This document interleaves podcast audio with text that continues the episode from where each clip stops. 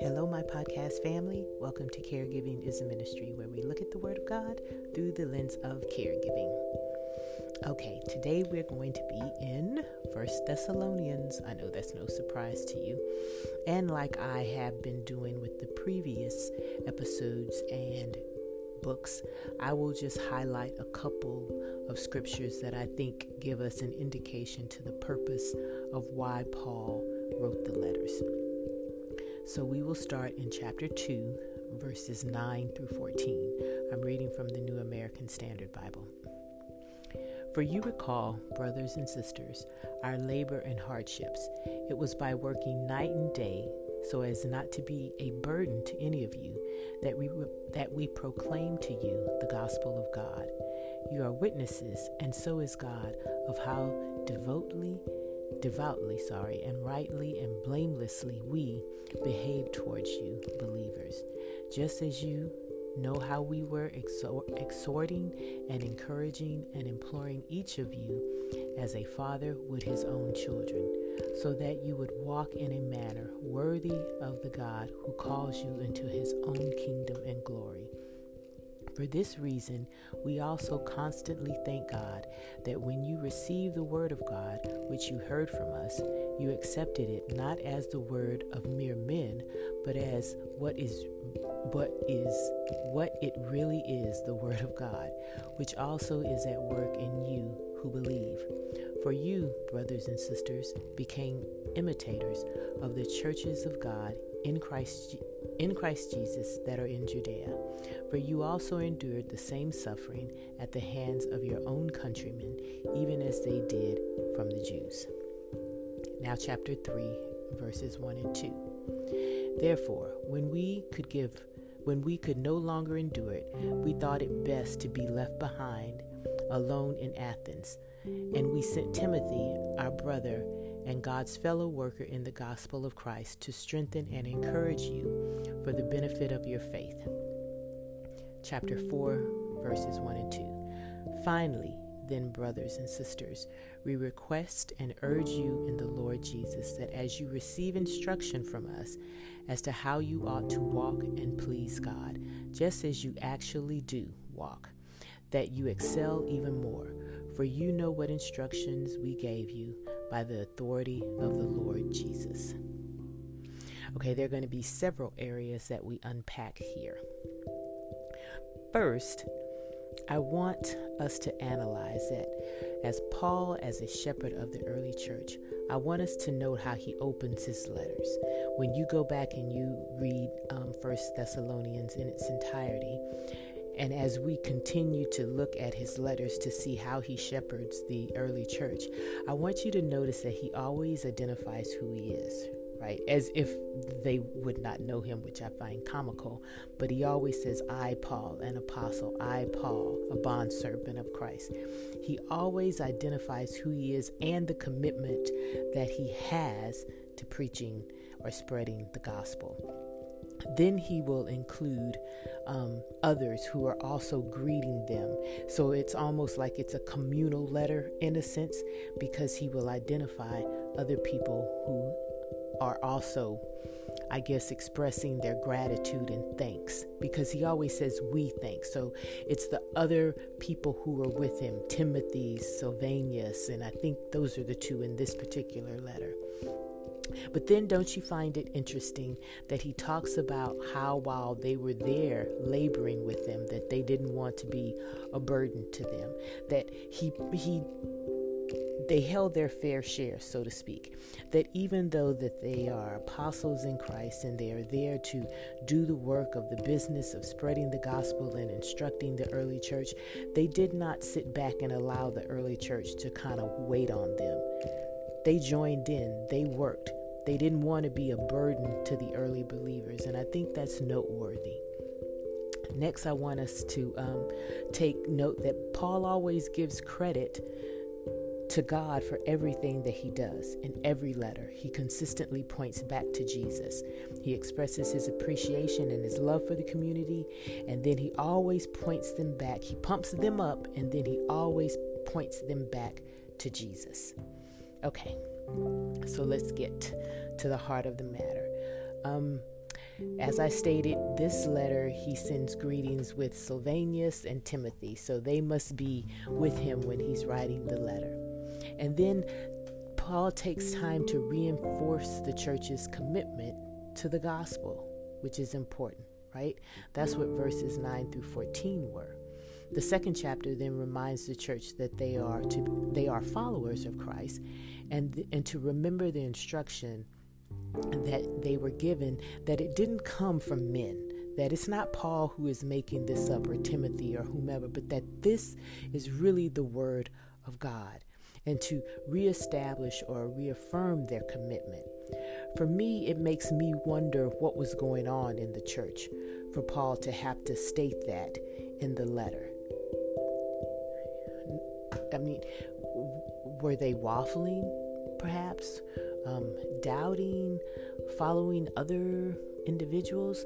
We don't know. But Paul found it necessary to reestablish, you know, the gospel that they've been given and to encourage them to continue on with that. So much so that whatever was going on in that body of believers, he felt it necessary to send Timothy to assist them, right? To encourage them.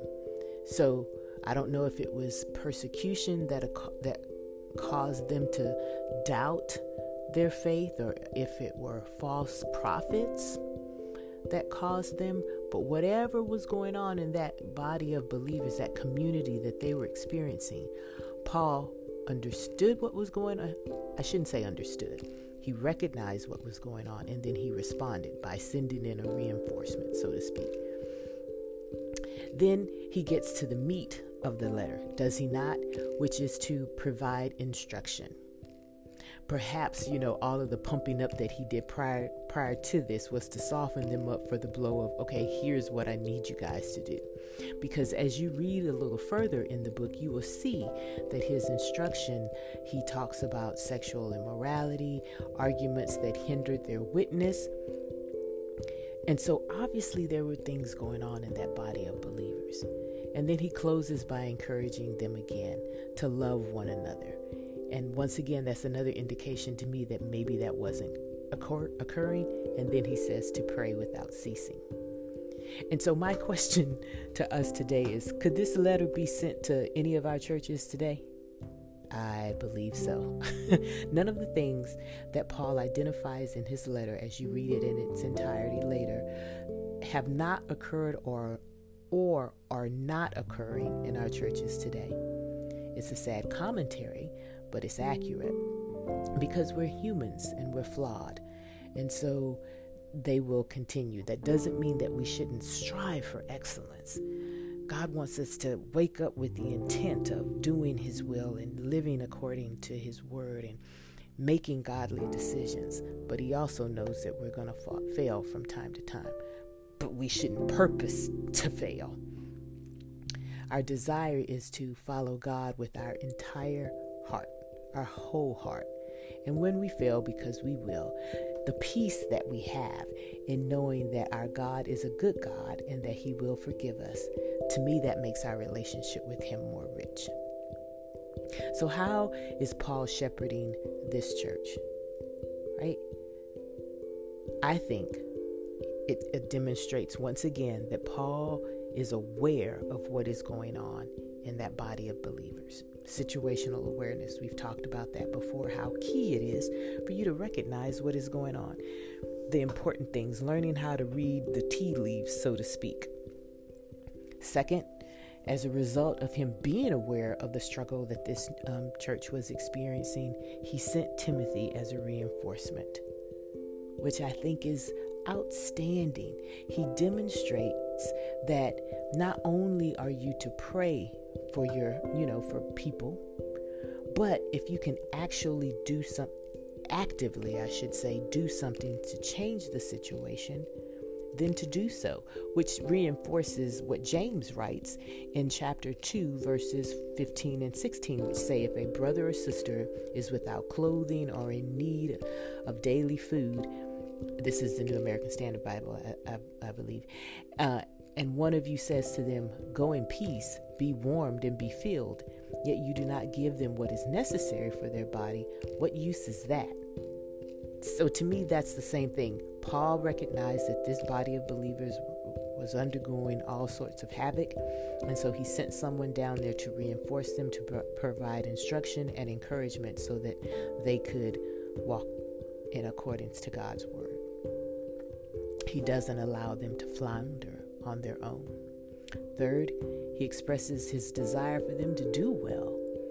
You know, he, he's encouraging them. He acknowledged the right things that they're doing. And then it's like, okay, you've done these things. Okay, now I need you to work on this.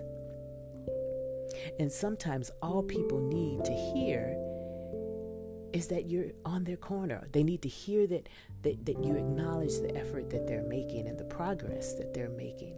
They need to know that you're in their corner, that you're there for them. You're not you're not to hinder them. In the military, we have this um, saying, or at least we used to when I was in, called "stump the chump," where you would go up and you'd have to brief, you know, a superior officer and whatnot, and you're trying to brief them on the situation, and they're peppering you with class questions because they've already done their homework and they're trying to show you as being dumb. That's called stump the chump. That's not what Paul was doing here. Paul is like, No, I'm on your corner. I, I want to help you. I want you to succeed. So, for us, the lesson is don't hold back appreciation. Don't try to intentionally um, help people not do a good job. One thing that I noticed on my mother's side of the family um, with my uncles and with my aunts and even my mom is that it's easier for them to point out the negative than the good. On my dad's side, it was just the opposite. They would shine a spotlight on anything that remotely looked good. Even if you were just almost there, they praised you. So, as an adult, I can look back and I can compare and contrast the dynamics of, of both sides of my upbringing. But not only did I recognize that on one side of my family, I also recognize that in me, that I can be very critical, especially of myself, but to others. But that's not what I want it to be. And so the Holy Spirit helped me to change that, to not be so quick as to point out the flaws in other individuals, but to really point out the positives and then with love, if necessary, help guide them to, you know, achieve more. I let my dad's side kind of surface a little bit more. Fourth, Paul provides guidance and instruction, which is always important. And we know that he does it in love because it's preceded by all of the accolades and the warm words and the well wishes that he extended to the church before he got to the instruction side. He sent help, he sent reinforcement, and then he sent a written instruction of this is how you grow further in your walk. And we as individuals are to grow in our walk with God. And actually, just in life in general, we're not here to be stagnant. You know, and so those of you who are shepherds, don't allow yourself to become stagnant and don't allow the people around you to become stagnant. I'm not saying that you need to ensure that people are so busy that they don't have time for themselves. But God has placed us here for a purpose, and we should be growing and striving to achieve what God has given us to do. And not necessarily to grow in wealth or education, although we can and should pursue those things. But at the forefront, we should be striving to be a follower of Christ, to grow in our relationship with Christ, to be a um, what is it, a forever learner or a lifelong learner in Christ. In our roles as shepherds, I think we can apply all four in our lives to maintain, you know, situational awareness and to assist people when they're struggling, to give them a helping hand. And, and our desire and express our desire in motivating them to, to do better, to encourage better right? And when we're doing all of that, then the instruction that we provide individuals will be received so much easier because we've already um, laid a very nice, solid foundation of love. If there is anything that um, we can do, you know, it's always, you know, if it's it, when it comes to your caregiving aspect, if there's something that you can do in addition to what you're already doing, I don't know if it's hire someone, it may be fire someone, you know, change medication, spend more time with your loved one, or just just kind of survey the way your caregiving is going. Maybe you need to hire someone just to give yourself a break.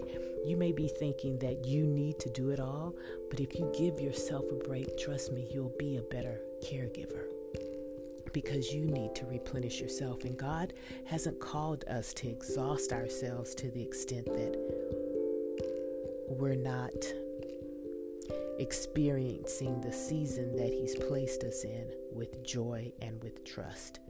And you can't have joy and trust when you're exhausted. Speak lovingly to your loved one, letting them know that you are okay because they need to know that you're okay. My mother needed to know that I was okay. My mother needed to know that she was not a burden to me. And I would tell her that frequently. And so do that for your loved one. That's a way of reassuring them. Because if they have some level of consciousness, they are aware of the heavy responsibility and burden that caregiving can be. Caregiving is a burden, not the person. It's just all that encompasses caring for them that can be a heavy load. It's not them per se. And uh, and some people find that hard to differentiate between, but that's the distinction. Like I realized today, I miss my mom. I miss her. I do not miss the role of caregiver, though. I don't re- miss the responsibility and all of the things that I had to do in caring for her but I miss her. And so that's okay. And the last thing is if there is growth, if there is a way that you can assist people to help them achieve more, then to do so with love. The bottom line is we are to be growing in Christ. So we are to make sure that we, as the church in Thessalonica, that we are imitators of God. Let's pray. Holy Father, we thank you for this day and we thank you for your word. We thank you for providing insight as to what leadership is, what shepherding is, how we can be better caregivers, how we can be better parents, better spouses, better employees, better employers your word is sharper than a two edged sword, it breathes life into us. There isn't anything that we aren't going through that we can't receive guidance from your word, that you don't speak to us and give us direction. And just as Paul always sets the ground with love before he gives direction to his um, young proteges and, and the young churches, so do you with us. You lavish yourself on us with unconditional love, mercies that are new every morning, your grace, and then your Holy Spirit gently whispers words of conviction, not condemnation in our ears. Our desire, Lord, and our prayer is that we have the heart to hear you when you speak, and then the trust to stay, say yes and be in obedience to what it is that you have us to do. I ask that you bless each and every person who's listening today because you know what they're going through individually. You know, collectively as a body of Christ, we want to shine brightly for you. We want to be a community of believers that people will know us by our fruit, by our love for one another. Help us to set that example within our communities today and the individual congregations as well as the church universal. That we be uh, people who are focused on allowing you to use our lives so that people will know that you are the Christ. We love you and we praise you. In Jesus' name we pray. Amen. Alrighty. Have a good day today and go and minister the act of caregiving in the name of Jesus.